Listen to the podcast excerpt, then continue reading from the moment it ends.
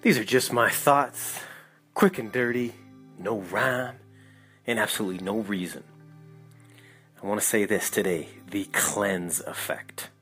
The cleanse effect. Um, spring, fall. So it is springtime now, and I am doing a body cleanse.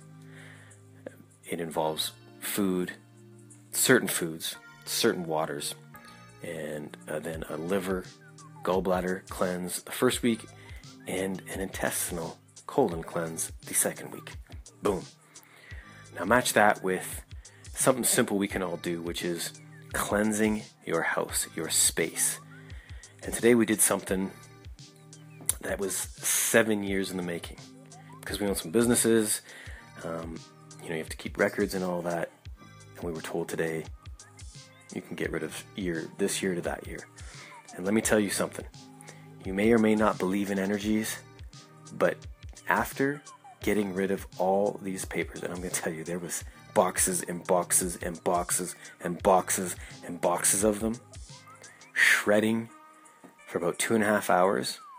I am sitting here telling you, as I stand, it's only four in the afternoon, and I am physically exhausted.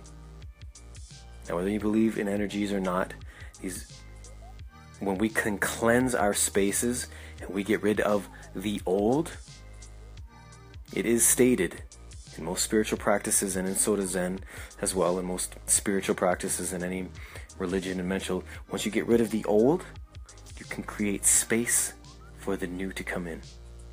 Something to think about, something to try. I've been doing it for 11 years now, and I believe in it. Um, I believe in it wholeheartedly. Get rid of the old so you create space for the new, the exciting, and the even better to come in. Try it. Maybe start in a room, start in a closet. Get rid of some of your old clothes. That's how I actually originally started. Was in fall and spring, I would clean my closet. That's a good place to start. Just see how you feel. See how it feels. Be better, do better. As always, I appreciate your time. I know you could be anywhere in the world right now and you're here with me.